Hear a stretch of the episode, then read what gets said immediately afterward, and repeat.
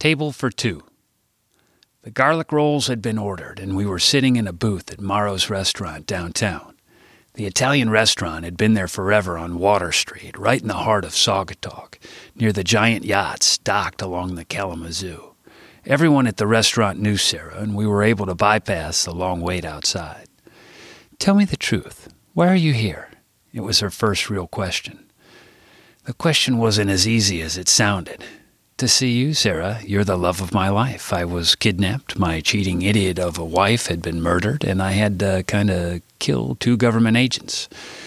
I've also read an in depth top secret file about how aliens are blowing up the Earth in two, and I thought now was as good a time as any to take a road trip. Again, to see you, the love of my life. The only way I could express my true feelings about her without appearing super creepy was telling her the end of the world was near. The hitch was, telling her about our impending fate would only wreck everything for her, and she was one of the people I wanted to protect the most, especially now. I desperately wanted to tell her that I'd never gotten over her and thought about her pretty much every day since she left me in front of the Pike House. I also wanted to tell her my heart leapt out of my chest every time I looked in her eyes, but I thought it would probably tip the creepy scale off its pedestal. Sarah, I know you're married, and this is inappropriate, but I can't keep it to myself. I came to see you. Her eyes grew wide with panic and she gestured me to stop, but I couldn't. Please, I have to get this out. I've been through a lot lately and. What's wrong? Why are you looking at me like that? Her panic had turned into giggles. What's so funny? I'm about to pour my heart out to you. Parker, do you remember Mimi? She was still laughing. Her grandmother was right behind me. Mimi! I stood up to greet her, but I think almost anyone can tell you that standing up in a booth doesn't work. Oh, dearie, don't let me interrupt you. You're the toilet kid, aren't you? Parker Duque, ma'am. It's a pleasure to see you again. All of a sudden, I'd turned into a tight ass southerner like Chewy. Well, nice to see you too. I don't know if she's told you this yet, but she's married with a kid she said, winking at me afterwards. She was my favorite Campbell other than Sarah. Mimi was as sharp as a tack, and I loved that she referred to herself as an old broad. She turned toward Sarah. Sweetheart, I was passing by, and Tim Hessian told me you were in here with a stranger, which I found too scandalous to pass up, so I thought I'd come in and say hello. She looked at me and then back at Sarah. I'm glad I did too. Are you coming to dinner tomorrow night? Yes, Mimi, can I bring anything? You can bring Sonny here if you want, but it might get ugly if he starts pouring his heart out in front of Larry. I'll see you there, Mimi. Sarah got up from the table and gave her a big hug and kiss on the cheek. Mimi gave me a wink as Sarah was hugging her. I had the feeling she still liked me. On past visits, I got along well with both Sarah's mother and grandmother. The Campbell ladies were all blue chip first class, which made me love Sarah even more. The chaos has already started. This is all my fault, Sarah said, tearing up again, putting her head in her hands. I tried to move over to her side of the booth, but she stopped me. Parker, please don't. I'm married. I went back to my side of the booth, feeling lost, and waited for her to say something. After what felt like hours of silence, she cracked. I'm so sorry I didn't call you. She blew her nose, which sounded grosser than I expected, and continued. You were so mad I was going to end my pregnancy, and I was so mad at you for being such a jerk about losing money you didn't even earn. I thought what we were going through was a little bit more important than your dad bankrupting his father's company. Obviously, I couldn't end the pregnancy, and thank God I didn't. Harper's the best thing I've ever done. After I was done being mad at you, I couldn't believe you weren't calling me. You didn't come for me. I thought you were the one. I loved you, and I thought you loved me. Why didn't you call me? I was dumbfounded. Oh my God. I would have, had I known it was an option. Do you remember our last conversation? I wanted you to keep the baby, and it was a non starter for you. We were too young to play house, and I couldn't even get my head out of my own ass, I think is how you phrased it. Sarah laughed a sheepish laugh. Well, that was an understatement. You left me to abort our baby. I thought that was a pretty good indication you were done with me. and I thought, like every girl before you, you were only attracted to me for my money.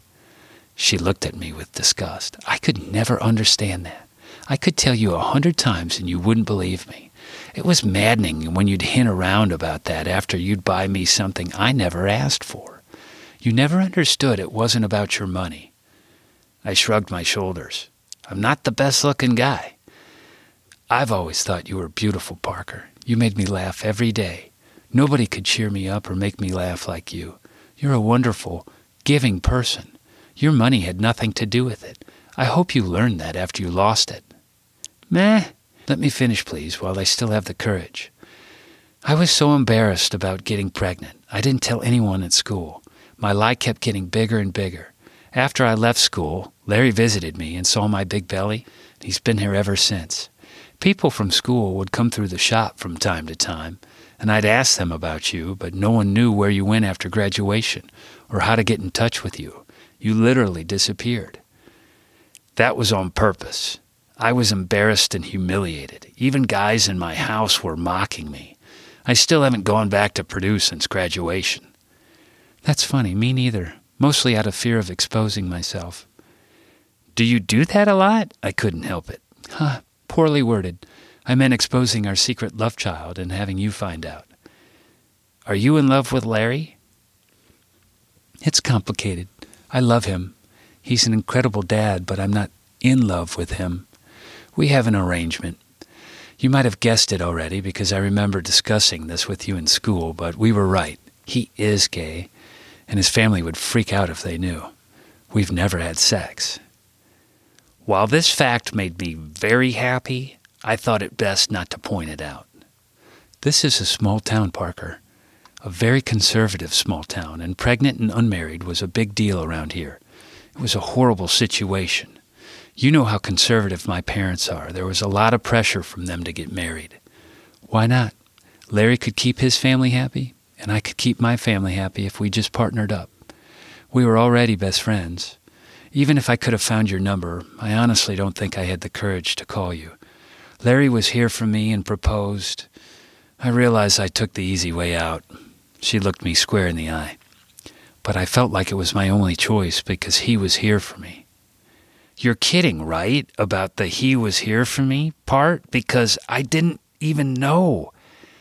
I would have been here for you. I wanted to be. When I saw my check to the clinic was cashed, I assumed you went through with the procedure. When I canceled the procedure, I asked them to keep your money as a donation. Oh, Sarah, I had no idea. Calling someone after they leave you seemed like harassment to me. I didn't want to be that guy. I was already pathetic enough. I really don't want to fight over it, though. We've wasted too much time already. I'm just now finding out you really loved me. If you didn't think I loved you, why did you come here now and come to my store? Oh boy. Do I go extra creepy and tell her I've never stopped loving her? I didn't even know where all this was going. Did she want to be with me? Fuck it. It's the end of the world. It didn't matter whether or not you loved me. I've never stopped loving you. Over the last couple of years, I've become more of an optimist, and I guess I thought you would at least remember us fondly. Which I know sounds creepy, but, huh? She interrupted. Huh, what? You're calling yourself that now? Parker Duque, you have never been an optimist. You know what you can't stop? Progress, I know. I said I loved it, but that's one saying. It's going to take a lot to convince me you've turned over a new leaf. Okay. I can see the merit in that. Anyway, I just went through some rough events over the last couple of days, and when that happens to you, you tend to prioritize. I paused and she looked at me confused. Oh my God, are you really a widower?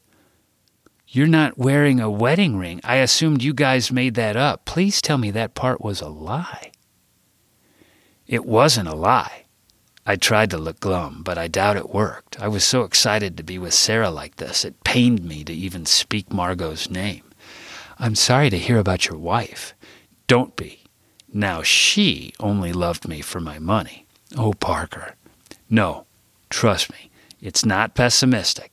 She told me herself, or rather, I overheard her telling a friend on the phone. She said it disgusted her to have sex with me. Oh, baby, that's terrible. Your sex is great, trust me. She was folding t shirts at the Gap when I met her. You met her in the Gap? No, my old boss's wife set me up with her. She was a social climber. I met her at an art auction and I bought a $1,200 painting just to impress her. What a desperate fool. I'm confused. Are you divorced or are you a widower? You don't seem distraught. A widower. She was murdered. Sarah stopped drinking and went white in the face. By her lover. She spit her wine out all over me and my pizza. That was pretty cool. Do you get to do that often? I wiped the wine off my face. Are you messing with me? I wish I was, but I'm not. I was giving a speech at Chewy's school last Thursday, and she and her lover had a spat. Her lover shot her in the face because she was going to leave him. Thankfully, he shot himself, too. I'd prefer to think of it as a type of natural selection, a culling of the herd, if you will. I would laugh, but it's too shocking and gross and terrible. I would cry, but I've moved on. And just for the record, I would have never told you I loved you if you were married to a straight guy and had a kid with him. I'm not that reckless. Larry didn't have you fooled, she laughed. He never had me fooled. That's why I was never jealous. He's just like Bo. It doesn't take a rocket scientist to figure it out. He came out to me before we got married. I didn't care. It was an easy solution. I've let him do what he wants. I know he's had a fling or two, but you know Larry. He's timid and very careful not to cause a stir. Like I said, small town, I get it. I look down at my wine soaked pizza and back at Sarah. Not that I don't like my pizza with an alcoholic content, but I'm stuffed from the garlic rolls anyway. What do you say we go to that bar on the water across the street? Coral Gables? I think so. Remember the place we played pool downstairs? It was Christmas. That's the crowbar, she said. Sure, why not?